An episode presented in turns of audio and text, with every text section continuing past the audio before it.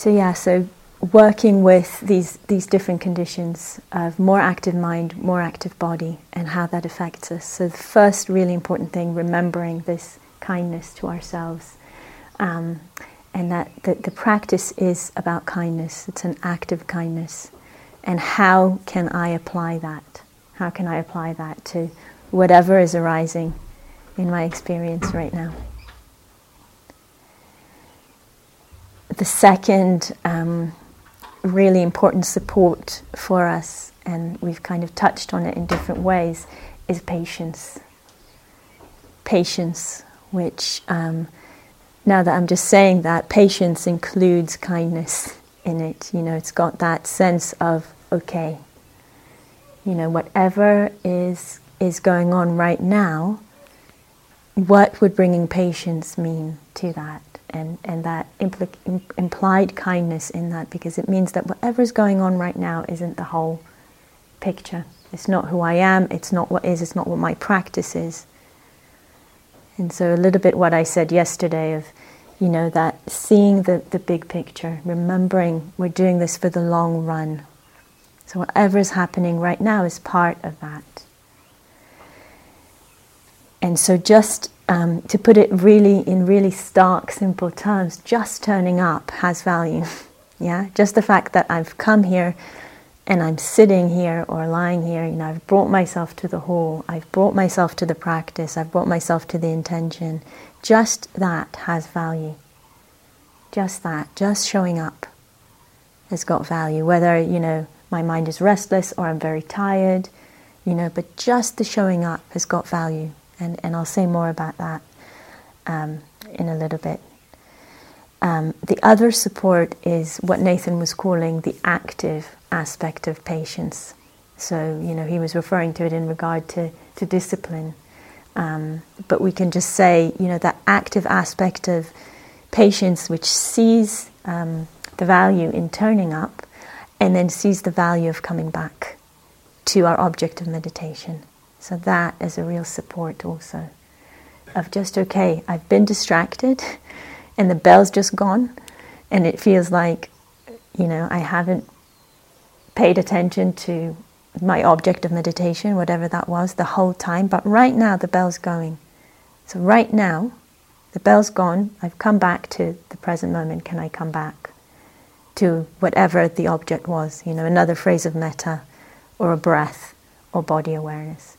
And as many times as we find, we realize that we're, whatever it is, falling asleep or buzzing with energy or thinking about things, you know, whenever we notice that, whenever we come back and just, okay, recognizing and coming back um, to the object um, has got a real, a real value to it. Um, and and um, and it seems like we all need, and it doesn't matter how long we've been practicing for, we all need this reminder that our practice is actually this is our practice. actually, the recognizing where we are and coming back, that is the core of our practice. It's not a kind of a side a side route. It's not what happens when we're not doing well. It's actually what happens most of the time, and th- that is our practice. And we come back, we come back. So, um, you know, it actually shows us that meditation is working because we've noticed, we've woken up to what is, what is going on. And it may feel, part of what kind of makes this tricky for us is that it can feel um, less deep and it can certainly feel less pleasant than when our mind is more quiet and more collected. You know, it's, it's, it can feel a lot less pleasant and it can, and, and we then often label it also as less deep or less advanced or whatever language we use. Um, we're getting it less. So just whenever we see that, it's another opportunity to kind of rebalance, rebalance the, the attitude to practice actually. And that's a huge part of the learning. Actually, no, this is the practice. This is the practice.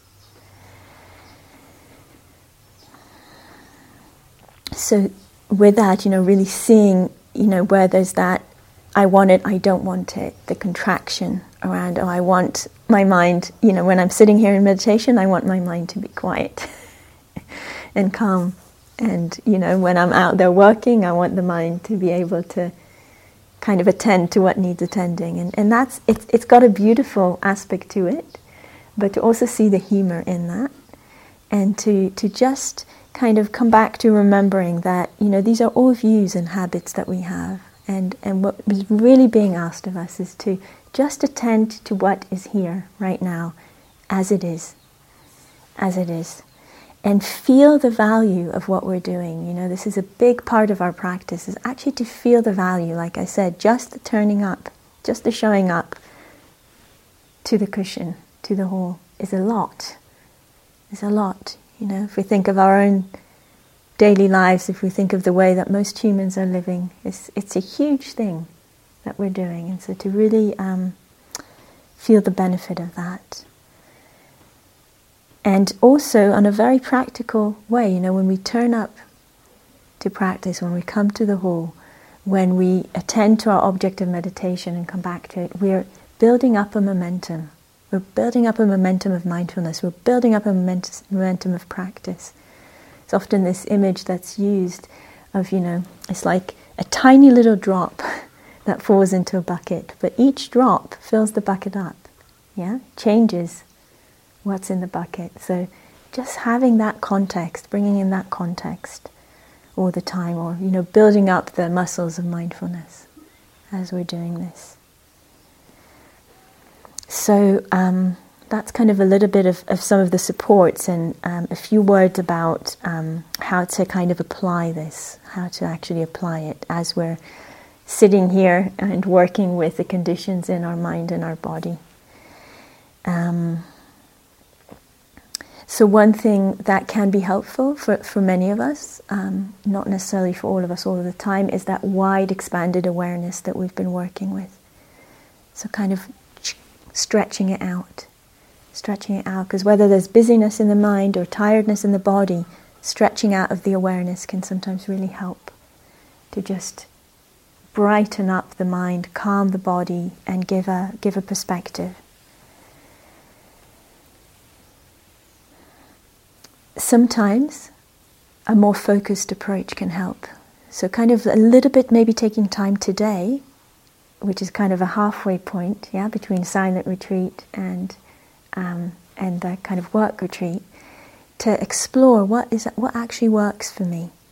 And sometimes a bit more focus can help. So uh, metta phrases, metta practice can sometimes um, help to, to, to, keep us steady and calm. Um, or a more focused body awareness, maybe in the belly or in somewhere that's quite grounded, um, can help. Um, mindfulness of breathing, if that's a, a, technique that works for you, also something a little bit more focused. So playing and seeing what, what works, the more expanded, the more focused, is sometimes the two together.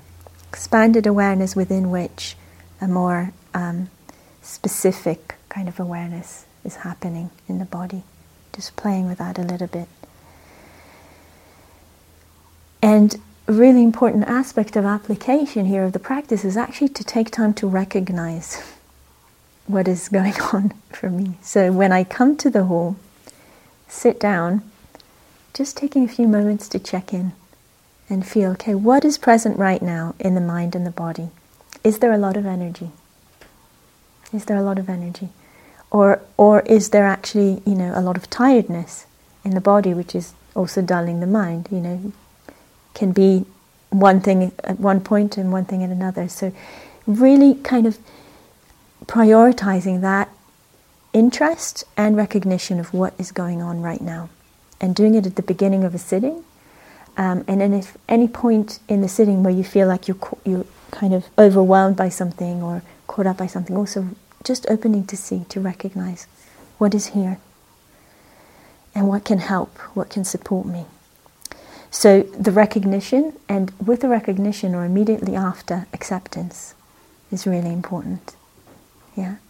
So recognizing, ah, I'm really buzzy right now, recognizing I'm, um, there's a lot of, bo- you know, body pain. Whatever it is, yeah, that's gonna, that's gonna affect my experience. So can I recognize it and actually can I accept that it's here? Loosen up any resistance that's there. We can do that with relaxing the body. We can do that with expanding the awareness. And then bringing in playfulness. Yeah, bringing playfulness. Okay, so these are the conditions. This is what's present. Now, how do I play with it? How do I work with it? And, and really with that sense of, um, you know, interest and playfulness. So, you know, what happens if I uh, play with the breathing? You know, what happens if I breathe more? If that's the if that's the meditation that I'm I'm going to do, breathe more deeply. Breathe less deeply, more long, short. You know, how does that affect the experience? Really taking time to play and experiment with that. Um, breathing into different areas. You know, if we're looking more at body awareness, what happens when I breathe into different areas of the body, like we were doing? How does that affect the experience? What happens if I expand the awareness? Uh, if I'm using metta as well, you know, what happens if I um, if I if I do the metta with a very grounded body awareness? What happens if I do metta to sensations? You know, what happens if I do metta to myself? What happens if I do metta to people in the room or all beings? You know, just really being playful and seeing what the effect is. So, this kind of quality of gentle interest and playfulness, that's really the key. And that's actually not different to what we were doing on the silent retreat. Yeah, it's not different. And so, to really also um, remember, and this is the last thing to say, that um, you know these fluctuations of experience, this changeability of experience, um, is not different to our meditation practice you know, and it's not actually getting in the way. It's not actually an obstacle, it's not actually getting in the way. It's just, you know, a different part of being human that's showing itself. And the same ways that we apply ourselves on a silent retreat where the conditions are, you know, for more stilling of the mind and more calmness, the same things work also in this situation, just with kind of less perfection, maybe. Less perfection, less ideal.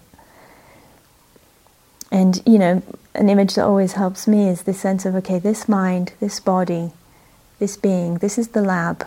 You know, this is the lab that I'm working with. This is how I get to know about life. This is how I get to know about happiness. So whatever arises is, is something to work with. Whatever arises is, you know, grist for the mill. There's this English term, you know, something that can be used to, to give sustenance actually to, to the practice and to the exploration. So nothing is outside of, of the acceptable and the worthwhile.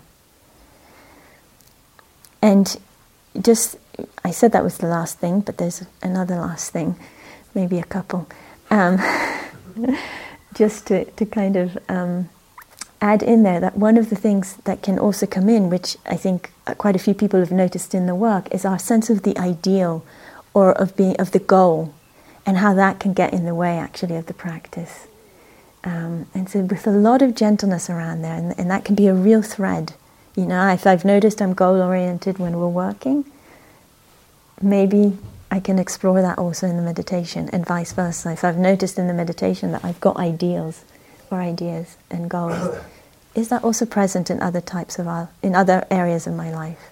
And often, you know, there is a thread. It's just more clear. We can see it more vibrantly in one situation um, rather than the other. But it, it, can be some thread that's passing, passing through. And so, with that, just to end with a, a, a little quote from, from Lao Tzu, from the Tao Te Ching, um, who says that true perfection, if we're talking about goals and ideals and perfections, true perfection seems imperfect, yet is perfectly itself. It's a bit of a. true perfection seems imperfect, yet is perfectly itself. Don't try too hard to grasp it, just see where it lands. But I think what it's doing um, is is really kind of opening up that idea of ideals and what should be happening, and actually encouraging us to meet anything that arises as worthwhile, as fuel, as juice, um, as manure for the fertilization and the cultivation of our lives, of our practice, um, and of our potential. So, leave you with that koan, and uh, and yeah, and let's practice together. Um, just with encouragement, just to feel again at the beginning what is present right now. What's the state of the mind? What's the state of the body? And then to, to, to choose a practice for this for this period of time, and recognize what's going on, accept it, and then play. Play with it, investigate it, get to know it. And play like children do. Don't be afraid to get dirty.